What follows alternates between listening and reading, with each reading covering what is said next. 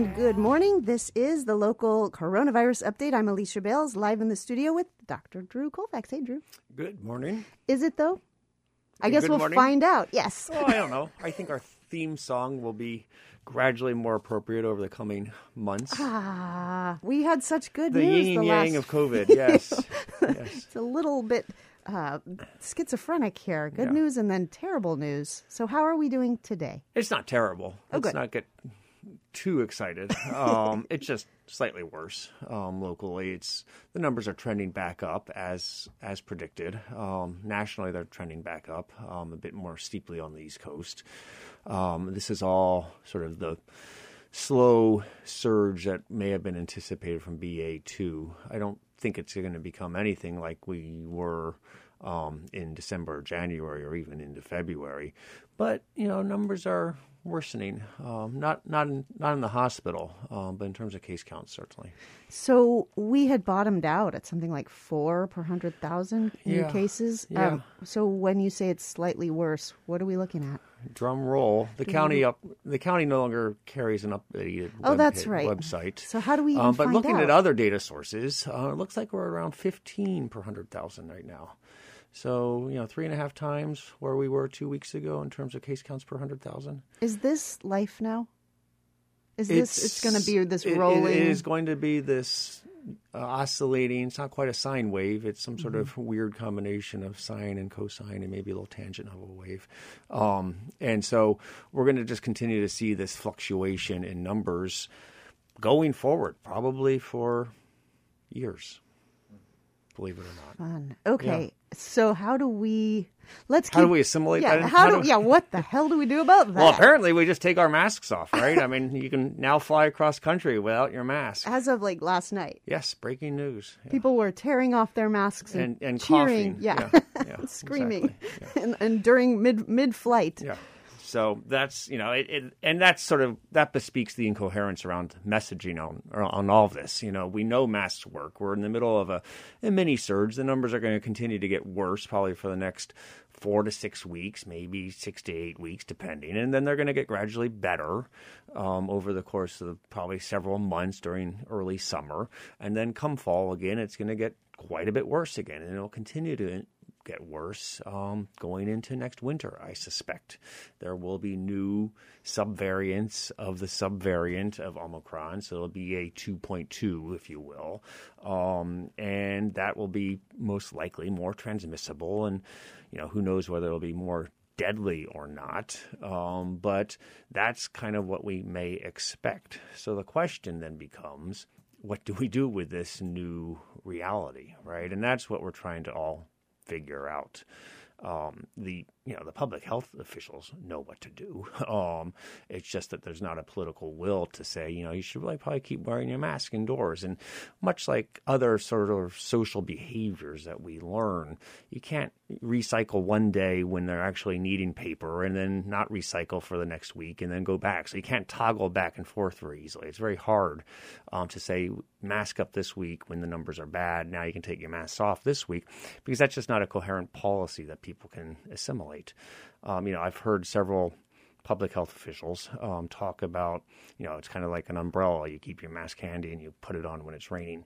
Except it's really easy to tell when it's raining, and it's not so easy to tell when there's a lot of COVID. So I think that analogy, frankly, falls completely flat. Yeah, raindrops are visible, They're well, they're visible, but they're certainly tangible, right? and th- yeah, they you get wet, Yeah.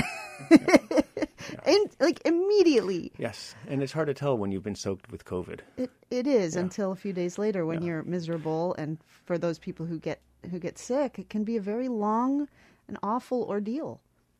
Or worse, yes. And yes, Yeah. well, we did have two deaths in the county this this since our last show. Yeah, it's very hard to track the county numbers just because you know they're not published locally. So our our death rate had been up to 125, as I recollect, and then it dropped by six um, by importing the state numbers for the county, um, and now it's back up. I think actually three in the last two weeks, Okay. um, according to the state of California's data bank. The hospitalization rate's quite low. We only have one or two people um, in any one day, um, on average, over the course of the last couple of weeks, hospitalized for COVID. Uh, now, there might be one or two people who are hospitalized who incidentally have COVID, but not necessarily hospitalized for COVID, uh, which is a distinction that's somewhat important. Um, but numbers wise, we've added about 50 cases um, over the course of two weeks. And, you know, we're adding a lot more in the last few days. So I think two weeks from now, I think we can expect, you know, probably 150 cases um, in, over the course of two weeks. So this is something that people should pay attention to in terms of their personal choices because I know uh, I have heard anecdotally of a couple of super spreader we'll call it like you know a handful of people got sick. That's our version of super spreader. But some parties that that happened where folks came away you know infected. And so it's it's just good to keep in mind it's still with us and that people are still getting it. Yeah, no, people are still getting it. It's definitely still with us, and that's you know those part those sort of get-togethers, those events are what's driving this surge, right? We're taking our masks off, we're getting indoors for dinner parties and whatnot. We're not necessarily testing with a rapid test beforehand, um, and they're going to be asymptomatic people in that room who knowingly infect everybody else. So there's still a risk. Certainly, you know, if you're in one of the at-risk cohorts um, of getting COVID. And if you're unvaccinated, then you know that's that increases your risk of a severe outcome substantially. All right. Um, what about the public health Press announcement? release. Yeah, this that hap- that came out yesterday. Yeah, it's it's interesting. I mean, it's it's not really public health from this county so much as state public health. Um, and so to to sort of describe what has happened, um, the state of California walked back its quarantine requirement. Um, so typically we had been requiring quarantine originally for two weeks, which was pretty onerous. That to was be hard. Sure. Yeah, um, for anybody exposed to COVID, um, and that has now been entirely abandoned. Um, finally, it had been walked back. Um, to seven days, uh, seven or ten days, then five to seven days, depending with testing, et cetera. And now they've simply said we're not going to enforce quarantine at all any longer, which means that if you're in contact with somebody with COVID, sustained contact, more than 15 minutes or any sort of contact at this point, you don't need to quarantine. Which means if you live in a household with somebody who has COVID, at least under county health guidelines, you can go out and about and do whatever you want with the recommendation, but not the requirement that you wear a mask. So it's this is going to result in increased transmission. It just it just will. But I think that the burden of requiring continued quarantine, particularly with the you know, low degree of compliance I think we are seeing, and particularly the high prevalence of home tests that aren't reported to the county or the state. Um, you know, people testing positive at home and then not quarantining, I think, was, or even isolating, um, was uh, a reality that we've all been living in anyway. So, continued enforcement of this, um, even if it was just on paper, just really didn't make a lot of sense. But it's nonetheless going to result in increased cases. Particularly, particularly with walking back any masking requirement. Uh-huh, all seen. at the same Yeah, time. yeah. Um, and so these are guidelines, rules, but in terms of personal choices, it's still advi- Well, a couple It's questions. choose your own adventure. and w- what about people who are who have tested positive? They still need to isolate. yes. Absolutely. Yes, Don't, that, that should not don't be. go hanging out with And, people. and frankly, people who are living in or in close proximity to people who test positive, you don't necessarily need to isolate, but I would certainly encourage those people to wear a really good mask. And I'm talking an N- N95 or KN95 type of mask if you have to go out and about to do shopping or whatever. It's very hard with people to. ever. Pardon? If you have to interact with anyone. Well, yeah, I, I mean, I think you know, I, I think it is, you know, certainly in our community's best interest, um, still to continue to reduce transmission. I don't think any of us wants to be the person responsible for transmitting COVID um, to somebody who has a bad outcome with COVID, and you know, to the tune of almost a million American deaths. That is exactly what has happened. Everybody has gotten COVID in this country from somebody else. Um, you know some significant fraction of those transmissions have resulted from failures to do what needs to be done to prevent transmission. And some are just inevitable, as they are with any pandemic. So, and what about folks who have the symptoms but persistently test negative? Well, then you probably have something else. Really? Even yeah. if you're testing over and over again and you've been exposed to Believe other people me, I have COVID? family members who have been who serially test. It's like the pregnancy test. I'm going to test and I'm going to test again in 10 minutes because I didn't like the answer kind of thing. Oh, really? Yes, yes. Uh, like pregnancy test. Interesting. Yeah, well, as a provider, I'll see people who come in like, I tested positive for pregnancy. I'm like, how many times? Six. I'm like, well, then you're probably Um, pregnant. Yeah. Right. Oh, I thought it would, would be the other way. I was imagining a whole um. Novel here. Yeah, But, um, like, okay, so So if you test repeatedly on a on a home antigen test and it's Negative. negative, you know, it, it- operator error is certainly a factor in this. make sure Um, you're putting yeah. it in your nose. Um, but if you're repeatedly negative and you're symptomatic, then it's probably not COVID. And I can say that with a fairly high degree All of right. certainty. Um, because if you're symptomatic, you know, the biology of that would suggest you're shedding virus at that point. Um, and if you're shedding virus, then these antigen tests are pretty good at picking it up, even if you sort of do a suboptimal swab. Um, and so, you know, serial negative tests in the in the setting of being symptomatic, that's that's a different virus. How cheeky of that virus to come around when we've got COVID happening. I mean, don't they know we're busy? Yeah. Well, but is, is it possible to get COVID while you're sick with some other Oh, marauding sure. virus Yeah, you can get as many illnesses as you want all at the once. same time? Yeah, yeah. That just is not fair. No. All right. Uh, anything else about where we are right now with BA2 and the rising numbers in the county? No, not really. I mean, the rising numbers in the county were up, you know, some 250% in two weeks. California as a whole is up about 45%. The nation as a whole is up about 65% over two weeks. So the numbers are climbing, um, and hospitalizations are not yet. Um, nationwide deaths are still dropping. Um, we're down to about 400 and you know, some a day from COVID nationwide. Um, and, you know, we're going to see those indicators trend upward over the course of the next two weeks, even with our 66% nationwide vaccination rate, which does not include still rather low um, boosting rates. So get boosted. If you're not boosted, if you're over 50, get the booster and, And get that's- your double booster. Right. Everybody over 50. Yeah. Anybody under 50 should get boosted?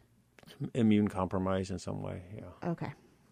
All right. Well, you want to open the phone lines? Let's do it. All right. It's the local coronavirus update with Dr. Drew Colfax. The number here in the studio is 707 895 2448. That's 895 2448. And we'll have the phone lines open until 10. It's a So lot of radio time between here and there. the phone lines are quiet. Well, we're you know as we're waiting for calls to come in, and I'm sure they will. Um, you know, it's really a question of trying to assess risk, right? That's what we're all trying to do at this point: is what are our risks individually and collectively and communally? Um, and so, you know, as as we're thinking about risk assessment, um, it really becomes a question of what are my personal comforts with risk, um, and what is my risk of getting a severe form of COVID. And there are a lot of ways to think about COVID. I mean, it's not just mortality. It can also be uh, your fear or your concern about getting, you know, whatever long COVID might ultimately prove to be. Or you might be more concerned about getting hit with a $340,000 medical bill, um, you know, when you emerge from a severe case of COVID, you know, largely unscathed. And, you know, that's not a trivial expense to be sure, because while the vaccines are covered by the government, ventilators in an ICU are certainly not. Um, and so, you know, there are a lot of different ways to think about risks. The risks still from COVID are quite significant. Um, they are still much higher than your average flu or influenza season peak risks. Um, they are certainly much higher than a lot of other activities that we engage in. Um, you know, there's actually there's been some attention given to helping people quantify this risks uh, recently, and you know, the average, for example, a high risk activity such as um, being a being an IV heroin user, right? That's has a very high mortality. It has about a three percent annual mortality, um, and that risk um, is about equivalent to the risk incurred by a 65 year old person if he or she were to contract COVID if they're unvaccinated. So, you know, with this level of COVID around, if you're 65 and unvaccinated, the risk that you're taking right now is more or less equivalent to being an IV drug user um, in terms of overall risk of mortality over the course of the next year. What an interesting way to think about it. Yeah. All right. Well, we do have the phones ringing off the hook now. People noticed that Yes. the phone lines are open, so let's go ahead and take our first call. Good morning, caller. You're live on the air. Yeah, um, two things. Um, uh, first of all, I missed uh, the beginning of the show, and I'm just tuning in, so I'm. You may have already covered this, but I'm wondering about the Ukiah Fairgrounds if they're still doing testing and booster shots because I'm interested in getting a third booster. I'm 65, um, and I'm going to be traveling soon. Um, so that's one question. The other question is regarding the third booster. Is there um, kind of a prime efficacy time for that? Like, you know, if you get the shot, is it the, protects you the most in you know within the first four weeks, or I don't know, maybe the doctor could could um, answer that question Yeah, so as far as First off, So- sure. So your first question about the Ukiah Fairgrounds, to my knowledge, yes, they are still offering testing there. Um, I think it's five or six days a week, as I recollect. Um, I'm not certain that they are offering boosters at the Ukiah Fairground venue, um, but there are a lot of venues around the county where you can get boosted. Um, you can go, and I almo- it's a sort of a long list, um, but you can go to the MendocinoCounty.org website and uh, click on their COVID link, and it lays it all out um, countywide okay. Where you can get boosted. It's it's pretty widely available, um, but the fairgrounds is still offering the free testing, which is a lot cheaper than coming to the ER to get tested, which is you know what we see at 3 a.m. on a regular basis. Um, so get tested uh, if you're worried or if you're going to be you know exposing others to um, sort of a prolonged indoor event, um, and then get boosted, that can be done pretty readily, even by just calling one of the local health centers around the county. Um, they are offering. They usually have set aside a, an hour or two um, a week to sort of uh, bundle of the COVID vaccine administration, um, and they can tell you when and where to come in for that. But you do need a call for that. okay. And then your second uh, question, um, as t- in terms of timing, um, it's it's hard to give sort of general recommendations. We know that the booster um, does. Um, offer a significant boost in immunity um, that lasts, you know, not as long as we would like, probably somewhere on the order of six to ten weeks is a pretty significant boost in immunity, and then it can, it starts to drop more significantly after that. So it's a short term, very strong increase in protection, followed by a more modest increase in protection that probably stretches six to eight or even ten months. But the tail on that um, gets you know fairly flat way out towards the ten month end of the uh, end of the period. So if you're going to, if you're really thinking about this critically and trying to sort of time your maximum immunity, for example, if you're going to go to some big event, say a wedding or travel, then get boosted. Um, you know, two Yeah, to four, two to four weeks before that event, um, and you'll be maximally protected while you're doing something that's important, but perhaps a bit more risky than your typical day to day life. Great, I appreciate that. Thank thank you so much. Thanks for the show. Mm-hmm. Okay, bye bye. Bye bye.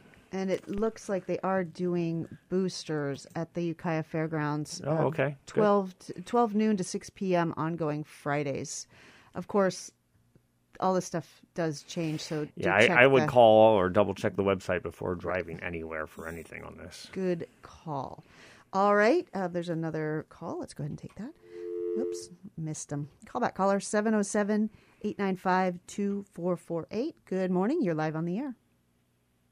Good morning. Um, I just had a quick question. Um, so I remember that they changed who gets like the monoclonal antibody treatment, like when they're when you first test positive and when you're first like symptomatic, um, for people who are like high risk. Is that still recommended, and is that available like at all the hospitals in the county, or like just Ukiah, or do we have to travel to like Santa Rosa if we got sick? And I'll take my answer off the air. Yeah, so that that's a really good question, and a lot of the monoclonals that we were administering, um, unfortunately, proved to be not effective against Omicron or against BA two. So back in November and December, we had a fairly limited supply of monoclonals, um, and back then we were having a fairly high hospitalization burden, um, and so we were a fairly high case rate. So we were using up our limited supply pretty much as quickly as we got it um, with fairly strict use um, criteria.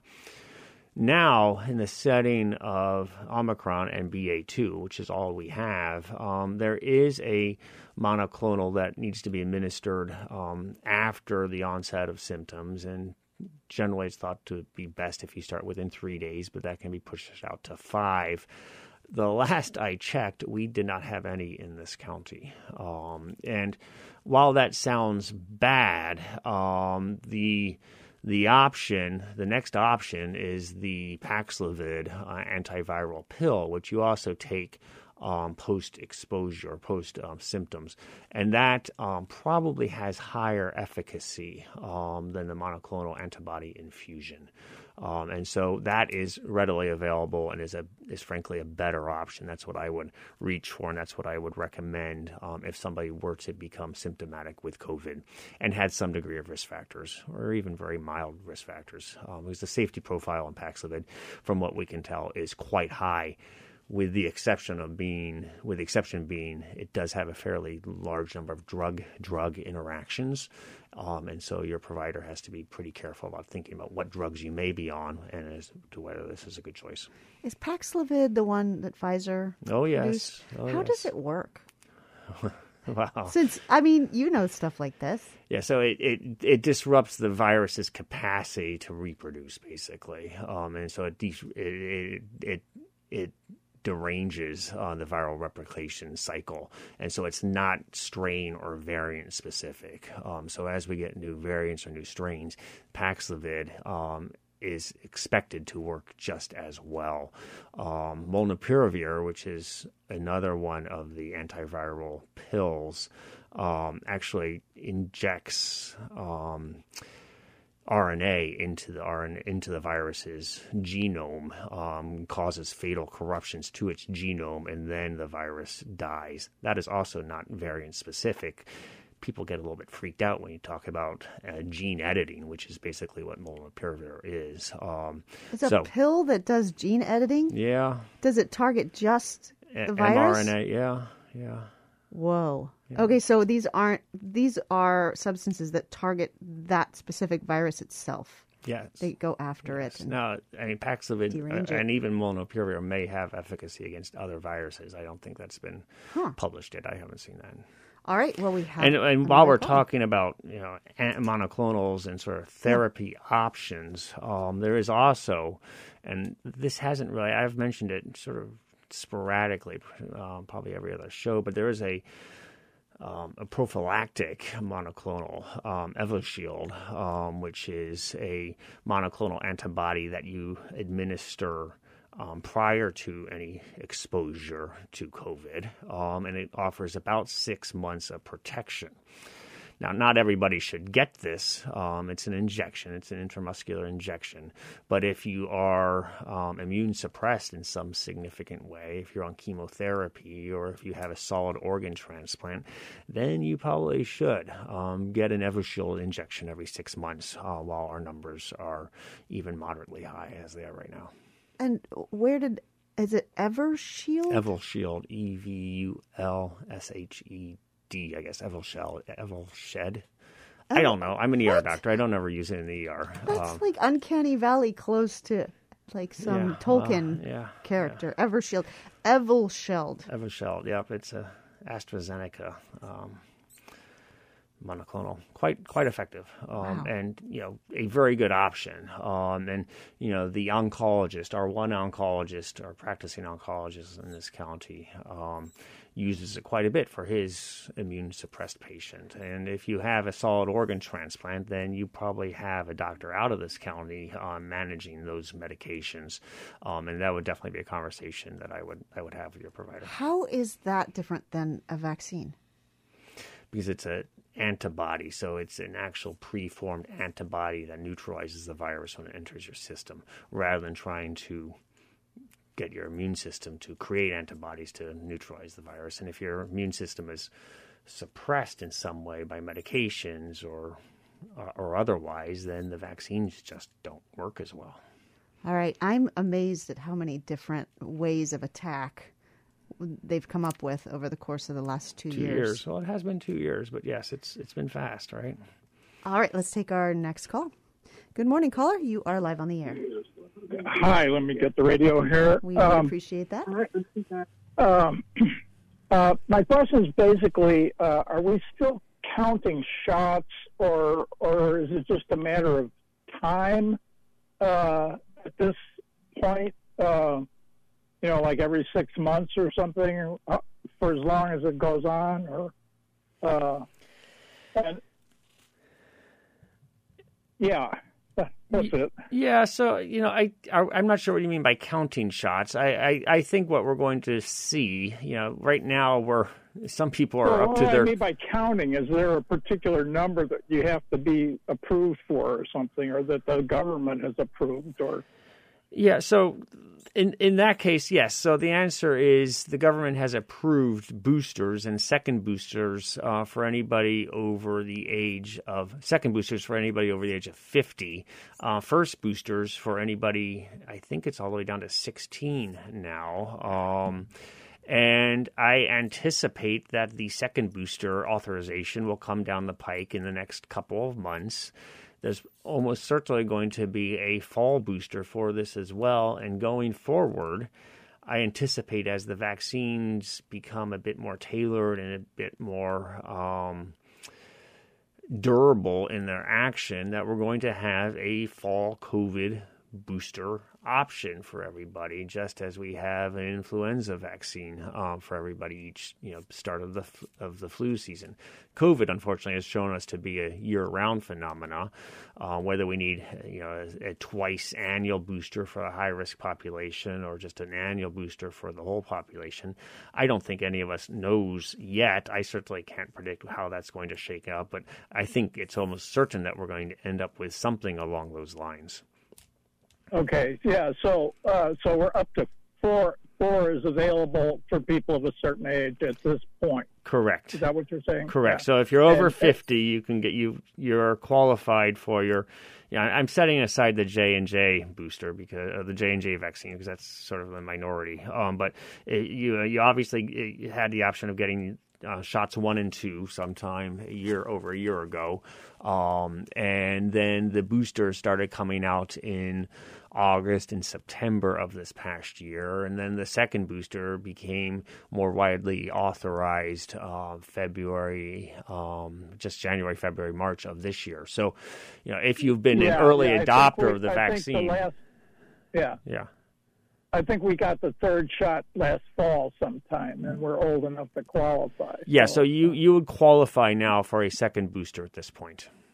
Yeah, because I know people, middle-aged people, who have uh, been have three shots and still come down with the oh yes illness. No, it's illness. I I mean I as a provider I have you know unfortunately seen fully vaccinated people get very significantly sick you know, it tends to be the unvaccinated or the partially vaccinated that, you know, are the majority of the sick patients, both locally and nationwide. But, you know, it's not quite as simple as that um, in reality. So if if you want to avoid COVID, this is a record I've been spinning for a long time. The best way to do it is to get vaccinated. Yeah, well, we never gave up the masks either. Although we're getting to be a minority at this at this point. Yeah, well, travel to yeah. Alabama and you'll definitely be in a minority wearing a mask. Not this season. Thank yeah. you. All right. All right. Okay. Thank you for the call and stay safe. We have another caller. Good morning, caller. You're live on the air.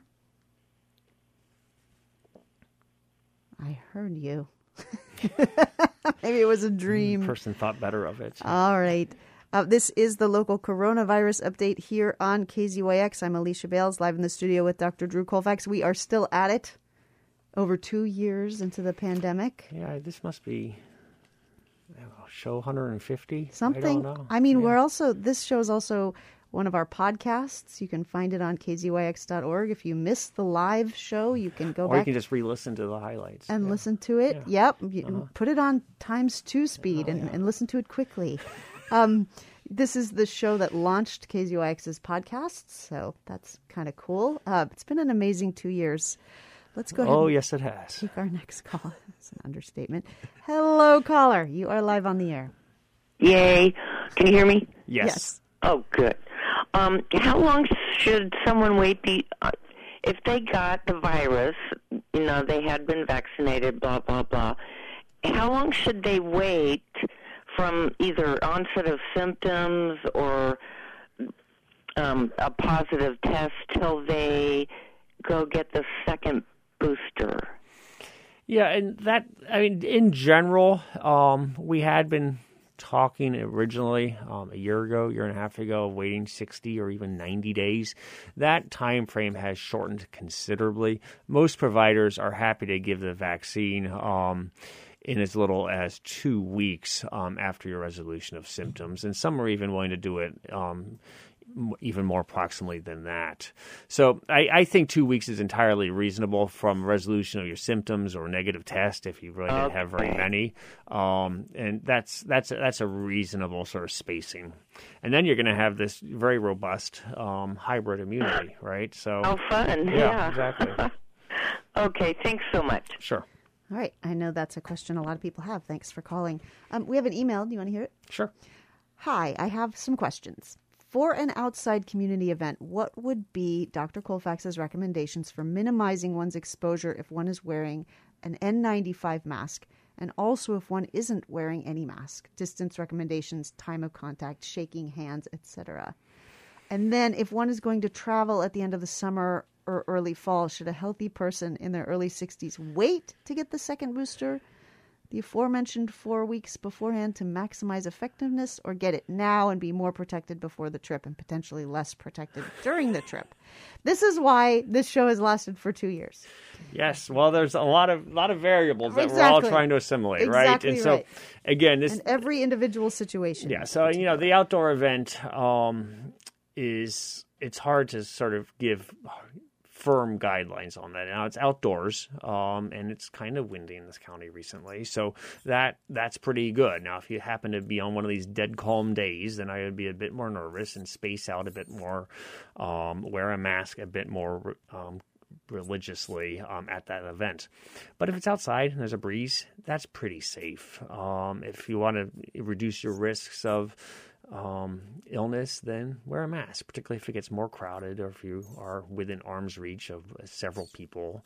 Um, also, you kind of need to do this gut check, um, you know, of who the crowd is. Right? Is this a crowd that seems to be COVID conscious? Is this a crowd that is vaccinated? Is this a crowd that would not show up if they are mildly symptomatic or potentially symptomatic? And that's a very difficult, you know, variable to assess. Um, but I think we all can sort of take that pulse um, at some subconscious level and modulate our behavior accordingly. As for your second question about travel, um, the timeline on that, um, I think you said you wanted to go on a trip in the summer, early fall. So that's what six months away from now, five months away. You know, your booster um, now won't be offering too much immunity then, uh, unfortunately. I would recommend just getting boosted now um, because travel plans have proven to be very variable over the course of the last two years, as have uh, vaccine recommendations. And so get boosted now when you and if you continue to make these travel plans with a late summer, early fall trip, it is quite likely that you'll have an opportunity to get reboosted um, to top off your immune system before you know a relatively high risk activity that may or not involve flying in an airplane somewhere with everybody being unmasked and shouting COVID when they sneeze. All right. Thank you for the email. Yep. Um, 707 895 2448 is the number here in the studio. Let's take our next call. Good morning, caller. You're live on the air. Yes, uh, my question is why in the world would you take a booster soon after coming down with COVID? Because you're getting, uh, you certainly, your immune system is certainly uh, getting the same uh, or maybe a better uh, uh, response than you get from the booster. Why wouldn't you just uh, figure that the getting COVID is as good or or uh, better than than uh, than getting another booster? I don't. I'm confused. Yeah, so that that's a good question. That's that's certainly a source of confusion for a lot of people. Um, and what we know, um, talking about the vaccines or the boosters in general, is that they provoke or they um, incite a slightly different immune response um, to COVID, to future exposures of COVID, um, than the natural immunity um, induced by a COVID illness. And we also know, and the data on this is quite robust, that the hybrid immunity, so the immunity that is um, bestowed upon one with a vaccine um, as well as a COVID illness is quite a bit more robust than the immunity that is either induced by just the vaccine or the natural immunity of the COVID illness. And so by getting boosted after a COVID illness, you are essentially um, making your immune response more com- more complete and um, of longer duration uh, than you would expect to see from just the the immunity induced by the COVID illness. So it, it, it acts, as the name would suggest, as a booster to your immune system, um, to your immune response.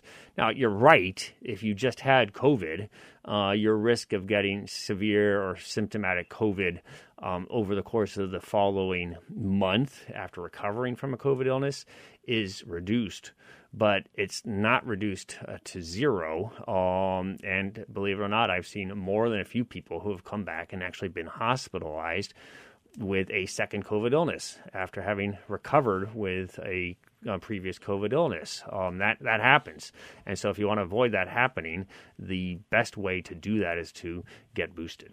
Now, I know some of us are not going to do that uh, for intangible reasons, but that is still kind of where the science is headed on this, which is why I would recommend you know that course of action.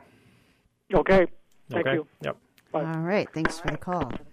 Um, yeah, the intangibles are what public health grapples with, right? The reasons people aren't taking these actions to, to do these interventions for themselves. There's a whole lot of reasons why we don't do that, and that's where public health tries to work to over overcome that, and bridge the gap. So these sort of new and, as you say, confusing. Um, yes, do this, then no, now don't do that is kind of one of the things that contributes to us kind of rationalizing. Well, I don't know, maybe I don't know. Yeah, it's it's it it, it allows um, you know the lack of clarity of the science on this, and there you know there it has not been a linear process to be sure. Um, really allows for a lot of cognitive dissonance. Um, it allows for a lot of you know, charlatans and grifters to exploit um, that confusion, right? Science is messy. Um, it really just is. Um, this is not, you know, this is not Mendel's peas where you, you know, breed green peas and yellow peas and one quarter are yellow and one quarter are green sort of thing. This is much, much more complex than that. And then when you factor in social behavior and then you factor in, you know, active misinformation, it just becomes extremely complicated. And then if we start talking about the CDC, you know, walking back, you know, masking guidelines or vaccine or modifying the vaccine schedule, um, rolling out a medication only to discover that it's not quite as effective against the new subvariant, it just allows for an enormous amount of cognitive dissonance. Um, and in general, um, what I've tried to do is stay between the, the, you know the the shoulder lines on this COVID road um, because it's pretty easy to get off into the shrubberies. Let's try to stay out of the shrubberies. Yes. I also had some feedback. I think it's appropriate feedback about my use of the word schizophrenic to describe this oscillation that we're in, um, and reminding me kindly that schizophrenia is a terrible disease and it's not really a metaphor for you know switching back and forth this idea that it's multiple personalities and all of that. So I thank you for that feedback, and I apologize Yes. for the use of that of the word the way that I used a, it. A, a new onset schizophrenic episode in the ER is one of the most depressing diagnoses to make because Uh-huh. they're usually quite young and it is a lifelong debilitating disease. So we need to do some more radio on on that stuff as well. You're just angling for another another show, aren't you, Alicia? Well, there's so many topics that um, are we've learned so much about uh, public health and health in general from this pandemic. There's just so many topics that are urgent. Top of mind, of course, is the overdose epidemic we're experiencing, which is taking many, many lives through the pandemic as well as COVID. Um, the phones are now ringing again off the hook. It's 707 895 2448. We're going to take our next call, and we're here with you until 10 o'clock, so we'll try to get to as many of you as possible. Good morning, caller. You're live on the air. Good morning. Um, I'm 70. I'm ready for my second booster. I first got Johnson and Johnson, and then I got the Moderna half dose booster. So I'm just wondering if there's any recommendation for what I should get next. Uh, no, is the short answer. Um, I, I think wherever you've been uh, vaccinated is going to be inclined to give you the Moderna again. That tends to be what most vaccine centers um, favor. That's the CDC's uh, recommendation, but they do authorize the mix and match approach. Um, you, you got the J and J initially, which is fine. The Moderna seems to work a little bit better, particularly against the Omicron, with slightly more durable immunity, which is great. Um, and then for your booster, you know, another half dose of the Moderna versus the half dose of the Pfizer. There, that's just a toss up. There's really no good data to suggest one should be better than the other. Okay, great. That's my question. Thank you very much. And Sure. thank you for the show. Of course. All right. Alrighty, thanks bye-bye. Bye-bye. Thanks for the call.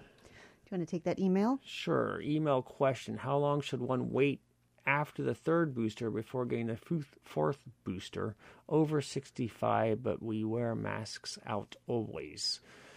So, yeah, the recommendation is about five months. Uh, four to five months is kind of what we would suggest. So, if you're 65, you became qualified for the uh, third booster probably in September, as I recollect. Um, so, if you're an early adopter of that booster, you are certainly within the um, time frame for getting your second booster at this point. And I think it would be a good idea to do so, particularly with the numbers likely going to increase over the course of the next four to eight weeks, despite your very reasonably wearing masks outdoor always. All right. Let's take our next call. Good morning, caller. You're live on the air. Good morning.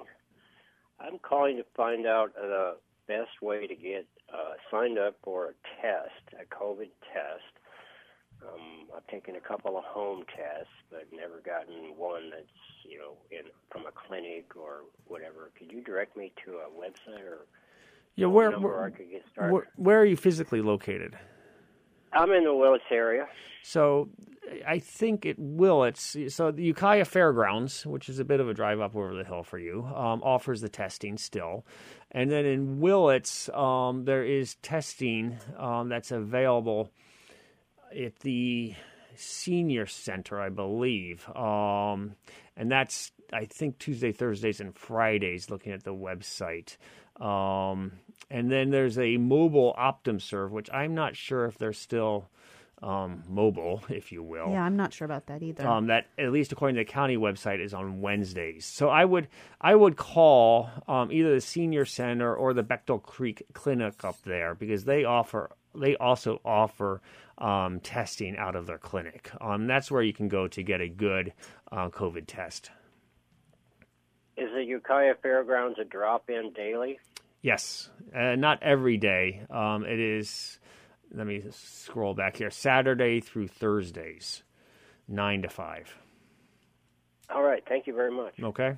All right. Have a good day. You Thank too. you too. And I love that experience we're having with free, accessible health care that's open to all when you need it. Uh, that won't last. Let's do that. Good morning, caller. You're live on the air. try calling back, caller. Um, 707 895 2448. 707 895 2448. This is the local coronavirus update here on KZYX. We're here every first and third Tuesday from 9 to 10, but not for long. I think. what did we I think decide? we might take a break. right? Yeah, but we'll be here the next Tuesday. May the first Tuesday in May. Right, which is our, it's also going to be our first Loud Drive. week of the loud on air fundraising drive for our building fund. So Are we still on the quiet drive? we are. Oh, yeah. How's that going? It's going really well, actually. People are very excited about this new studio, which we should be because it's a really big move for KZYX. that Yes, we're it is. Finally moving to Ukiah. Yeah. But we'll talk about that more later. But um, there's a whole lot of information about it on our website, kzyx.org. Let's take our next call. Good morning, caller. You're live on the air. Hi, I was just calling to find out about two weeks ago. I'm not too sure what the doctor was saying about a virus causing uh, problems with the epithelial cells.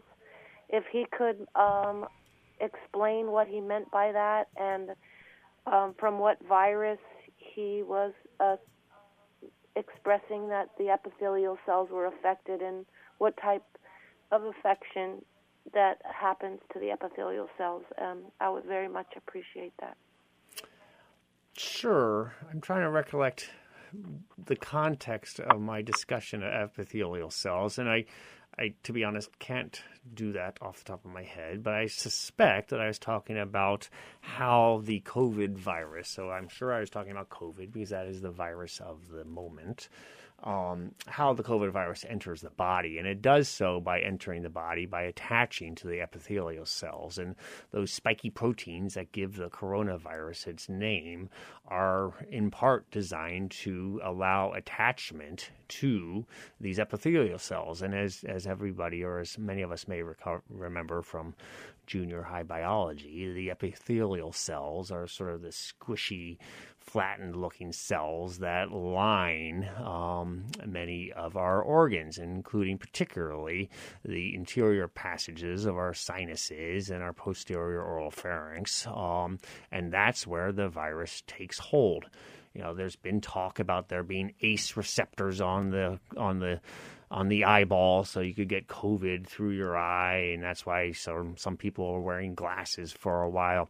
I don't think there's been a lot of eye to eye transmission of COVID, frankly, um, kind of like a COVID laser beam, if you will. But um, that's, I think, what I was talking about in terms of the epithelial cells. They're not um, distinct or unique in any way in terms of their susceptibility to um, destruction from COVID. Um, they're just the avenue of entry of this upper respiratory, or what initially starts as an upper respiratory illness and then becomes more systemic. Uh, you did mention though that there was uh, people getting um, affected by the epithelial cells. So I'm wondering if you could go back to last couple of weeks ago and listen to what you said on the radio because I've been having a discrepancy with conversations with people about that. I I can go back and review the last show on our podcast. Podcast. Yeah. Yep. We can go back and listen to that and try to figure out what you said, Drew. I I don't know. But this idea of COVID ray vision is kind of scaring me. What Yeah, what if we had a new variant that decided could it could be spread it out by, of your eye into somebody else's eye. by like yeah. peering at people Yeah. or scowling Yeah, at people? Yeah, I, I'm not sure where the where the concern or the confusion of that caller um, originates. I, I I don't remember there being any discussion, at least not an intentional discussion on my part, about epithelial cells somehow being special or unique, other than that's how COVID enters the body in the vast majority of cases. It's um it's like the, the, the sort of mucous membrane lining. Yeah, you know, if you will. And, you know, eh, while we're talking about the entry of the body, the exit of the body of COVID is also a tracking metric that shows increased numbers significantly. Um, so it's, you know, that's sewage monitoring that we have. Oh, I see. I did not know what you were talking about, but now you mean like they're detecting it in our sewage Yes, wastewater. we don't have it in our county, but it, there are, you know, sewage sort of sentry stations um, throughout the country, um, several hundred actually, that track COVID loads, um, and they actually act as a very good marker of when the when the next surge is coming. Wow. Yeah. So we not only breathe it out, but we poo it out. Yep. All right, let's take our next call. Good morning, caller. You're live on the air. Hi. Um, this, You hi. gotta I'm turn that um, radio a off. 72 year old. Yeah, I did. Okay. Can you hear me? Yep. Um, okay, I'm I'm 72, and I um, had my vaccine, and I was boosted in the fall, and then I got COVID in January. Um, and you know, I keep listening to how the the immunity wanes over time, and and I'm just curious how how much does it wane? Am I like right now? I'm sure that protection has waned. Am I? How close am I to someone who's unvaccinated at this point? You're not you're not close at all. Um, so you've been vaccinated, you've been boosted, and then you had the illness. So you have you have quadruple um, opportunities for your body to develop sort of a maximally robust immune response. Um, now it's it's hard to make individual predictions, but the risk, the likelihood of your becoming uh, significantly ill from a new um, infection from COVID, um, regardless of your reboosting, is quite low for the months going forward. I would still recommend your topping off your your, your immune response uh, with a booster.